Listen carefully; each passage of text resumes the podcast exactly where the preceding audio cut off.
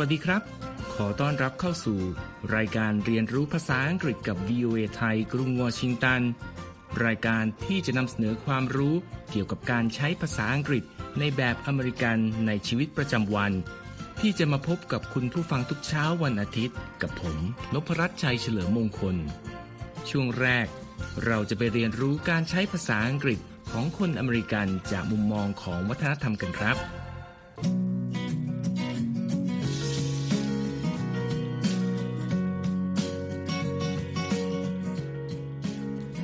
ในช่วงแรกนี้ คุณนิติการกำลังวันจะมาร่วมสนทนาเกี่ยวกับวัฒนธรรมการใช้ภาษาของชาวอเมริกันกันครับ ในตอนก่อนหน้านี้ เราพูดถึงวัฒนธรรมการทักทายของชาวอเมริกันกันแล้ว วันนี้เราจะมาลองดูวัฒนธรรมการกล่าวลากันบ้างครับค่ะ ส่วนใหญ่แล้วเวลาเราบอกลาคนที่เราคุยด้วย หรือมีปฏิสัมพันธ์ด้วยนะคะ ก็จะกล่าวกันว่า goodbye หรือ bye แต่ในชีวิตประจำวันของคนอเมริกันการกล่าวลา มีความหลากหลายมากมายเลยนะคะ คุณนพรัตน์ครับ วิธีกล่าวลาที่เรามักได้ยินคนอเมริกันพูดกันประจำคือคำว่า have a good one คำสุดท้ายคำว่า one ที่สะกด o n e one แปลว่าหนึ่งครับสำหรับผู้ที่ไม่ได้ใช้เวลา หรือมีปฏิสัมพันธ์กับชาวอเมริกัน อาจรู้สึกแปลก และสงสัยว่า ประโยคนี้แปลว่าอะไรครับใช่ค่ะ การใช้ประโยคนี้นะคะทำให้คนฟังหลายคนเข้าใจไปว่าเหมือนเหมือนกับประโยคที่ว่า have a good day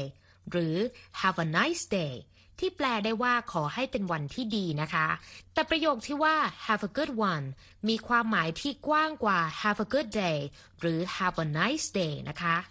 ก่อนอื่นเรามาเข้าใจที่มาของคำกล่าวลานี้กันเล็กน้อยนะครับ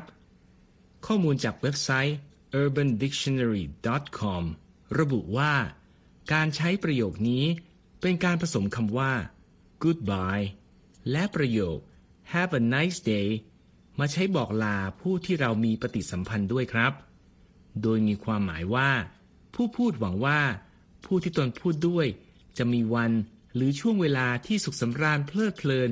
หลังจากลากันไปครับ ใช่เลยค่ะ นอกจากนั้นนะคะ การใช้ประโยค have a good one ยังฟังดูเป็นวิธีกล่าวลาที่ไม่ได้หลุดออกมาจากตำราเรียนด้วยนะคะทำให้ดูไม่เป็นทางการมากนักนะคะ แล้วก็ยังเป็นวิธีที่ฟังดูแล้วเป็นมิตรด้วย แล้วก็ใช้ได้กับทุกคนค่ะ ทั้งคนที่เรารู้จักแล้วก็ไม่รู้จักนะคะ อีกทั้งยังไม่จำกัดเวลาด้วยนะคะ ซึ่งหมายความว่าจะใช้ได้ทั้งช่วงเวลากลางวัน หรือช่วงเวลากลางคืนก็ได้ค่ะ ถ้าเราเป็นผู้ชิงพูดลาด้วยประโยคนี้แล้ว ก็อาจไม่ต้องกังวลว่า จะพูดอะไรต่อครับ แต่ถ้าเราเป็นผู้ได้ยินจากผู้อื่น เราควรตอบกลับไปอย่างไรหรือครับที่ง่ายที่สุดเลยนะคะ ก็คือการตอบด้วยประโยคเดียวกันกลับไปเลยค่ะ คือบอกไปว่า have a good one too หรือไม่ถ้าเราไม่ต้องกังวลเรื่องความสนิทสนมหรือความเป็นทางการมากนะคะ เราก็อาจจะเลือกตอบด้วยประโยคอื่นๆไปค่ะ อย่างเช่น see you later ที่แปลว่า แล้วเจอกันนะ หรือถ้ายิ่งมีความเป็นกันเองมากขึ้นไปอีกนะคะ ก็สามารถกล่าวเพียงว่า sure ที่มีความหมายว่า แน่นอน ซึ่งเป็นนัยยะประมาณว่าคนตอบรับก็มั่นอกมั่นใจด้วยนะคะว่า วันนี้จะเป็นวันที่ดีของตัวเองเหมือนกันค่ะ หรือไม่ก็อาจจะตอบกลับไปเลยนะคะว่า yeah you too ซึ่งเป็นการตอบรับเชิงขอบคุณแล้วก็อวยพรกลับไปสั้นๆด้วยค่ะ และวันนี้เราก็ได้เรียนรู้การปิดการสนทนาแบบสั้นๆ ในวัฒนธรรมของชาวอเมริกัน เพื่อมาใช้งานในชีวิตจริงได้อีกประโยคนึงแล้วนะครับ Have a good one ครับ ยินดีอย่างยิ่งเลยค่ะ you have a good one too จากการใช้ภาษาอังกฤษสำหรับการทักทายในวัฒนธรรมของคนอเมริกัน ต่อไปเราจะไปเรียนรู้คำศัพท์ต่างๆ จากการใช้ชีวิตประจำวันในกรุงวอชิงตัน โดยจะมีคุณธัญพรสุนทรวงศ์มาร่วมสนทนากันครับ สวัสดีค่ะ ในตอนนี้เรายังคงเดินเล่นกันอยู่ในบริเวณ National Mall ของกรุงวอชิงตันกันอยู่นะคะ และเราจะแวะมาที่ตรงจุดกึ่งกลางของสนามขนาดใหญ่แห่งนี้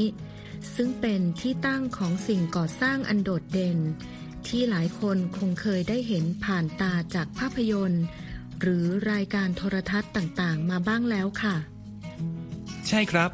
นอกจากนั้น ผู้ที่เดินทางด้วยเที่ยวบินภายในประเทศส่วนใหญ่ มักจะสามารถมองเห็นสิ่งก่อสร้างที่ว่านี้ ขณะเครื่องบินเตรียมลงจอดด้วยซ้ำนะครับ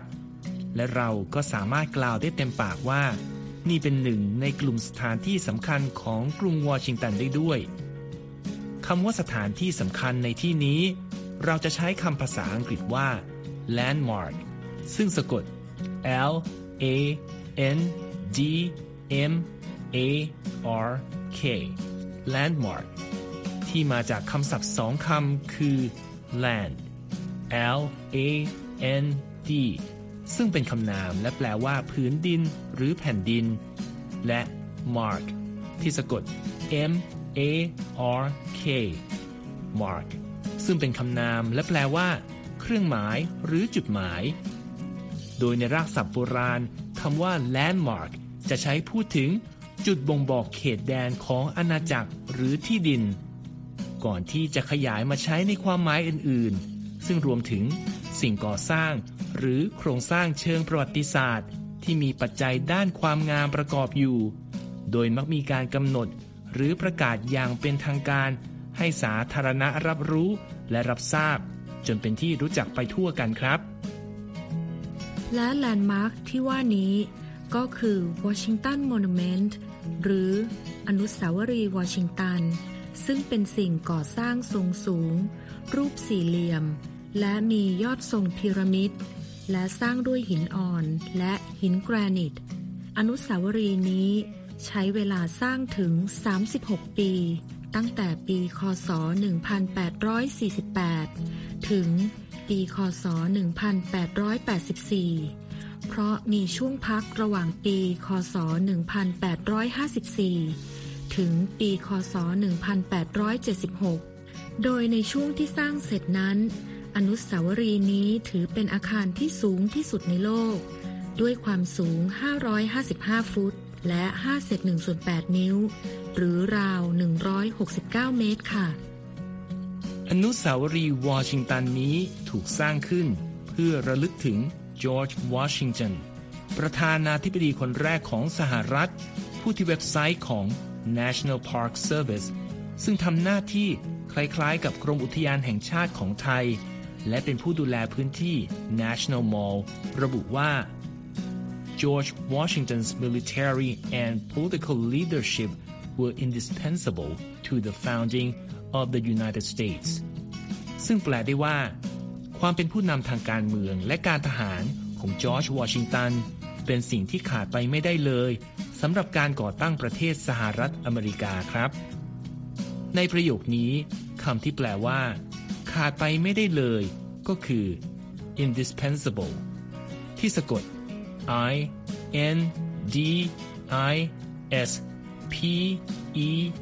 N S A B L E indispensable ซึ่งแปลได้ว่าจำเป็นอย่างยิ่งจำเป็นต้องมี หรือพูดง่ายๆก็คือสำคัญอย่างมากครับ ดังเช่นในตัวอย่างจากถ้อยแถลงร่วมรัฐมนตรีเอเปกคศ 2022 ที่ว่า As we emerge from the COVID-19 pandemic, trade and investment play a critical and indispensable role in accelerating global economic recovery ซึ่งแปลได้ว่า เมื่อเอเปกพังอาจขึ้นมาจากการระบาดใหญ่ของโควิด -19 ได้ การค้าและการลงทุนจะมีบทบาทสำคัญที่ขาดไปไม่ได้เลย ต่อการเร่งการฟื้นตัวของเศรษฐกิจโลกครับ ในส่วนของเกร็ดน่ารู้ของตัวอนุสาวรีย์แห่งนี้อีกอย่าง ก็คือกระบวนการก่อสร้างนั้น ประสบปัญหาหลายอย่างจนต้องใช้เวลานาน ทั้งเรื่องการเงิน แบบการจัดหาวัสดุ โดยสิ่งที่คนทั่วไปสามารถสังเกตได้ หลังการก่อสร้างเสร็จสิ้นก็คือ สีของหินที่ใช้นั้น มีความแตกต่างกันอย่างชัดเจนถึงสามสี ที่แม้แต่ในวันนี้ ผู้ที่มาเยือนสามารถมองเห็นได้ด้วยตาเปล่าค่ะ จุดที่น่าสนใจอีกจุดของ Washington Monument ก็คือ สิ่งก่อสร้างที่เป็นสถาปัตยกรรมแบบอียิปต์นี้ เป็นการนำอารยธรรมโบราณที่เหนือการเวลา มาใช้เป็นเหมือนสาร เพื่อนำเสนอความน่าเกรงขาม ความเคารพ และความรู้สึกซาบซึ้งของคนในชาติ ต่อจอร์จวอชิงตัน บิดาผู้ร่วมก่อตั้งประเทศที่มีบทบาทสำคัญที่สุดท่านนี้ค่ะ และนอกจากการชื่นชมความงามของอนุสาวรีย์แห่งนี้จากด้านนอกแล้ว ผู้ที่มาเยี่ยมชม ยังสามารถเลือกเข้าไปภายใน เพื่อขึ้นไปที่จุดสูงสุด และชมวิว 360 องศาของใจกลางกรุงวอชิงตันได้ด้วยนะครับ ใช่ค่ะ ผู้ที่สนใจ และต้องการขึ้นไปเที่ยวชมด้านบนของ Washington Monument สามารถเข้าไปจองตั๋วล่วงหน้า ผ่านระบบออนไลน์ได้ที่ recreation.gov ซึ่งจะเปิดให้ทำการจองล่วงหน้าเพียงหนึ่งวัน ณ เวลา 10 นาฬิกา อย่างเช่น ถ้าต้องการจะรับตั๋วสำหรับการเข้าชมในวันอังคาร ก็จะต้องเข้าระบบออนไลน์ของเว็บไซต์นี้ เวลา 10นาฬิกาของเช้าวันจันทร์เป็นต้นค่ะสำหรับเว็บไซต์ที่ว่านี้ ซึ่งก็คือ recreation.gov เป็นเว็บไซต์ของรัฐบาลสหรัฐสำหรับการค้นหาข้อมูลและจองตั๋วต่างๆสำหรับการใช้พื้นที่ หรือทรัพย์สินที่อยู่ภายใต้การควบคุมดูแลของรัฐ เพื่อจุดประสงค์ด้านสันทนาการและวัฒนธรรม ดังเช่นชื่อของเว็บนี้ที่ใช้คำว่า recreation ซึ่งสะกด R E C R E A T I O N recreation และมีความหมายว่า สันทนาการ นันทนาการ หรือการพักผ่อนหย่อนใจ ตรงตัวกับหน้าที่รับผิดชอบของเว็บนี้นะครับ และอีกวิธีหนึ่งในการรับตั๋วก็คือ ไปที่สำนักงานที่ดูแลอนุสาวรีย์แห่งนี้ ซึ่งอยู่ใกล้ๆกับตัวอนุสาวรีย์ซึ่งจะเปิดให้เข้ารับตั๋วของวันนั้นๆ ได้ตั้งแต่ 8 นาฬิกา โดยหนึ่งคนสามารถรับตั๋วได้สูงสุด 6 ใบ และคนที่เลือกวิธีนี้ มักมาเข้าแถวรอตั้งแต่ 7 นาฬิกา เพื่อรับประกันว่า จะได้ตั๋วเข้าชมในวันเดียวกันอย่างแน่นอนค่ะ ส่วนเวลาเปิดปิดของอนุสาวรีย์นั้น ก็คือ 9 นาฬิกาถึง 17 นาฬิกาค่ะ ขอบคุณคุณธัญพรมากนะครับ ที่มาร่วมพูดคุยและให้ข้อมูลน่าสนใจ เกี่ยวกับหนึ่งในสถานที่ท่องเที่ยวสำคัญของกรุงวอชิงตันในวันนี้ ตอนหน้าเราจะไปที่ไหนกัน ติดตามให้ได้นะครับ ช่วงต่อไปเราจะไปเรียนรู้ไวยากรณ์ภาษาอังกฤษในช่วง Everyday Grammar กันครับ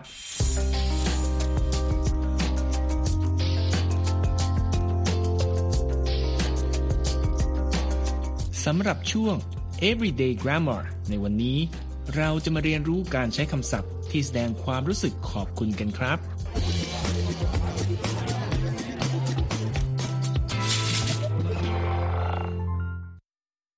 Hi, John. I just want to thank you for helping me move into my new apartment over the weekend. Hi, Faith. Did you get everything unpacked yet? No, not yet. There are so many boxes, I just don't know where to start. Well, let me know if you need any more help. ในบทสนทนานี้เฟธกล่าวขอบคุณต่อจอห์นที่มาช่วยเธอย้ายอพาร์ตเมนต์เมื่อช่วงสุดสัปดาห์ที่ผ่านมา Are there other ways to thank you? Sure, there are.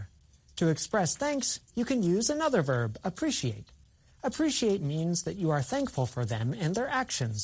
You can use the structure subject plus appreciate plus object. So you could say, I appreciate your help. Awesome. And if I appreciate your help a lot, I can use an adverb like really or truly before the verb. I truly appreciate your help, John. That's right, Faith. จากจุดนี้เฟธถามจอห์นว่า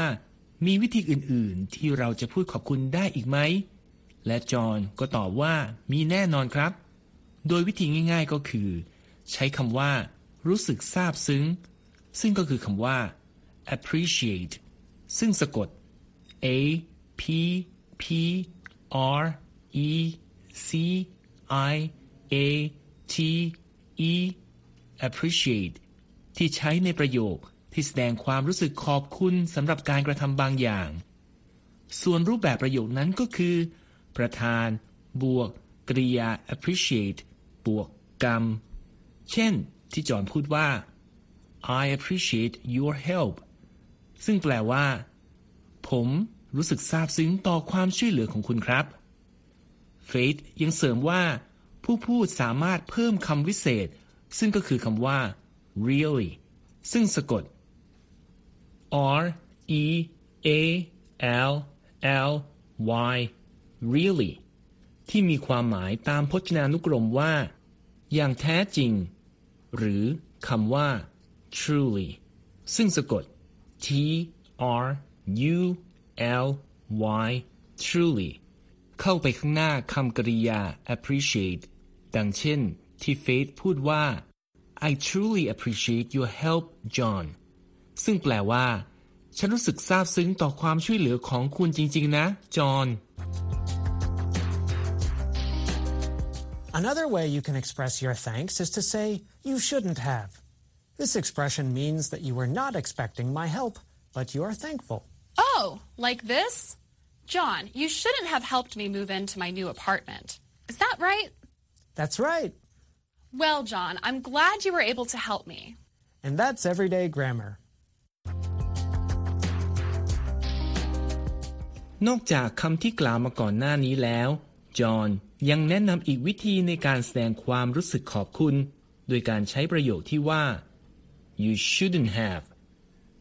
ซึ่งมาจากประโยคเต็มว่า you should not have แต่ในกรณีนี้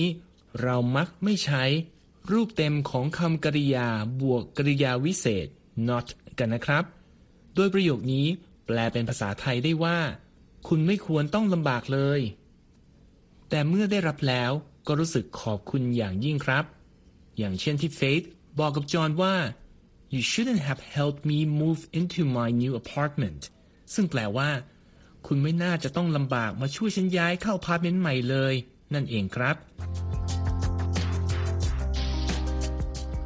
และนี่คือช่วง everyday grammar ครับ ต่อไปเราจะไปเรียนรู้คำศัพท์ภาษาอังกฤษในชีวิตประจำวันของคนอเมริกันจากภาพยนตร์ในช่วง English at the movie กันครับ Welcome to English at the Movies, American Classics, where we teach you American English heard at the movies. The 1996 movie Jerry Maguire tells the story of a busy sports agent. Jerry Maguire and his wife Dorothy own a company that legally represents a difficult football player, Rod Tidwell. Dorothy has thoughts about leaving their marriage the same night Tidwell wins a big game. Jerry shares the news with Dorothy. Listen for the words, You had me at hello. สำหรับ English at the movie วันนี้ เราจะกลับไปชมภาพยนตร์ที่ถูกจัดให้อยู่ในกลุ่มผลงานคลาสสิกของอเมริกาอีกเรื่อง ซึ่งก็คือ Jerry Maguire ซึ่งออกฉายในปีคศ 1996 และเล่าเรื่องราวของตัวแทนนักกีฬารายหนึ่ง ที่มีชีวิตการทำงานวุ่นวายพอควรครับ เรื่องของเรื่องก็คือ Jerry Maguire และโดโรธี ผู้เป็นภรรยา ร่วมกันทำธุรกิจตัวแทนนักกีฬา โดยลูกค้าคนเดียวที่มีคือ นักอเมริกันฟุตบอลที่มีปัญหาทำงานด้วยไม่ง่าย ซึ่งก็คือรอดทิดเวลและขณะที่โดโรธีกำลังจะตัดสินใจเลิกกับเจอรี่ ในคืนเดียวกับที่ทิดเวลนำทีมชนะการแข่งขันนัดสำคัญได้ และเจอรี่ก็เร่งมาหาภรรยาเพื่อแจ้งข่าวดีนี้ มาถึงตรงนี้แล้ว เราลองมาฟังบทสนทนาระหว่างเจอรี่และโดโรธีที่มีประโยคสำคัญว่า you had me at hello กันดูนะครับ Our little project, our company, had a very, very big night. But it wasn't complete. I love you. You complete me. And I just had. Just shut up. You had me at hello. ในบทสนทนานี้เจอรี่บอกกับโดโรธีว่า บริษัทเล็กๆ ที่ทั้งคู่ร่วมกันสร้าง มีข่าวใหญ่ในคืนวันนั้น แต่ทุกอย่างก็ยังไม่สมบูรณ์แบบ และเจอรี่ก็บอกรักต่อโดโรธี และระบุว่า you complete me ที่แปลว่า คุณทำให้ชีวิตผมครบถ้วนสมบูรณ์ ก่อนที่โดโรธีจะตัดบท บอกให้สามีเงียบไปเลย และกล่าวว่า you had me at hello What do you think you had me at hello means? Is it A, I have loved you since we met? Or B, there is something we need to talk about? ลองเดาดูนะครับว่า ประโยคที่ว่า you had me at hello แปลว่าอะไร A แปลว่า ฉันรักคุณตั้งแต่แรกพบแล้ว หรือ B แปลว่า มีบางอย่างที่เราต้องคุยกัน ลองไปฟังดูอีกครั้งนะครับ I love you. You complete me. Had Just shut up. You had me at hello. The answer is A. I have loved you since we met. Dorothy agrees with Jerry's realization that their love is more meaningful than winning a game. And that's English at the movies. คำตอบก็คือ ข้อ A ครับ ซึ่งก็คือ ฉันรักคุณตั้งแต่แรกพบแล้ว และโดโรธีก็เห็นด้วยกับเจอรี่ว่า ความรักของทั้งสองคนนั้น มันมีความหมายมากกว่าการที่ทิดเวล นำทีมคว้าชัยการแข่งขันได้อย่างมากครับ และนี่คือช่วง English at the movie ครับ ในครั้งหน้าเราจะมีคำศัพท์อะไรจากภาพยนตร์คลาสสิกเรื่องไหนของอเมริกามานำเสนอ ติดตามให้ได้นะครับ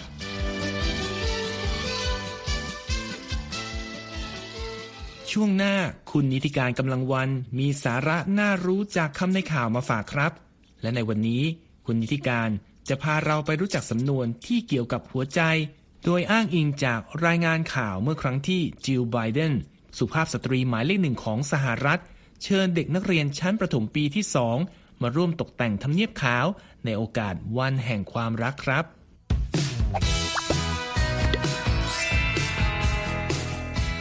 สวัสดีค่ะ กลับมาพบกับคำในข่าวสัปดาห์นี้นะคะ พาดหัวข่าวของ AP ระบุว่า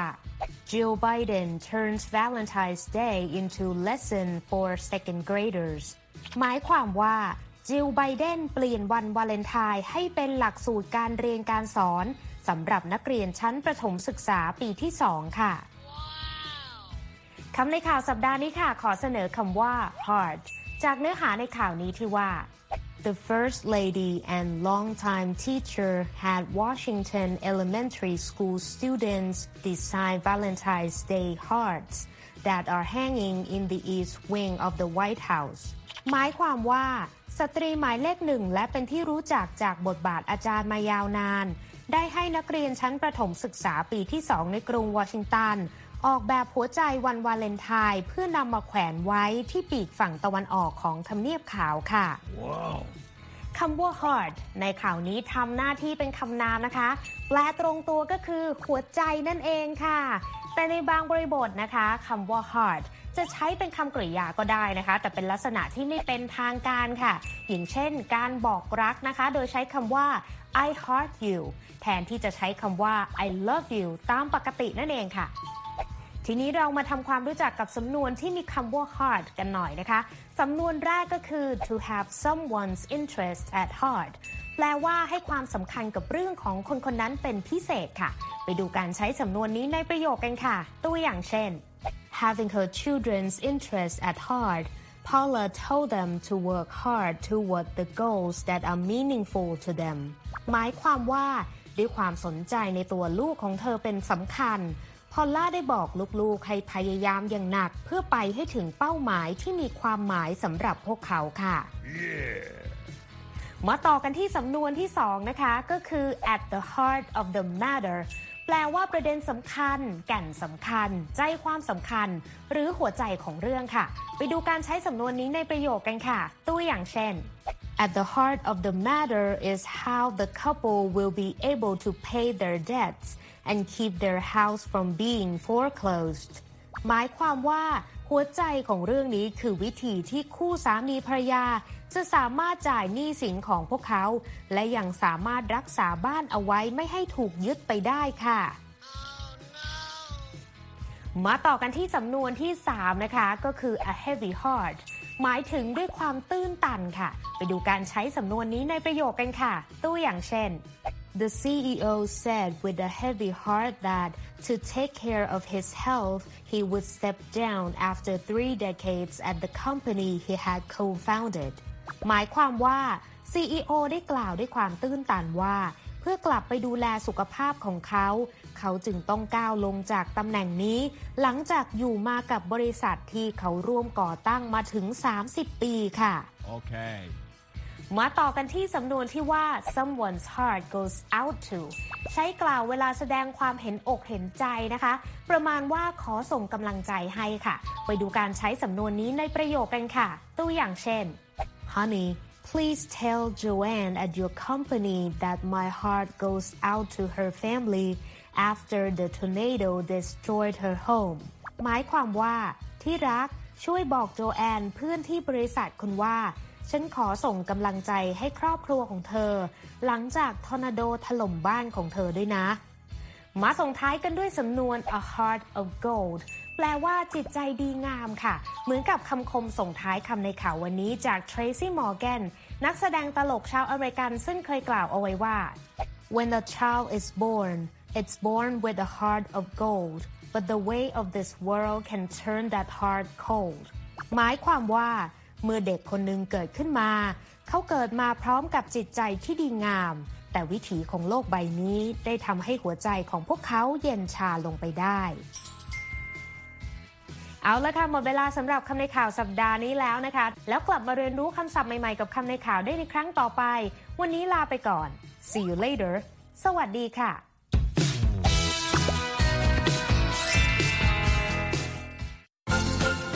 หมดเวลาสำหรับรายการเรียนรู้ภาษาอังกฤษกับ VOA ภาคภาษาไทย จากกรุงวอชิงตันในวันนี้แล้วครับ ผมนพรัตน์ชัยเฉลิมมงคล ผู้ดำเนินรายการ ท่านผู้ฟังสามารถกลับมาฟังรายการย้อนหลังได้ทางเว็บไซต์ของเราที่ www.voathai.com แล้วคลิกไปที่เรียนภาษาอังกฤษกับ VOA ไทยสำหรับวันนี้ สวัสดีครับ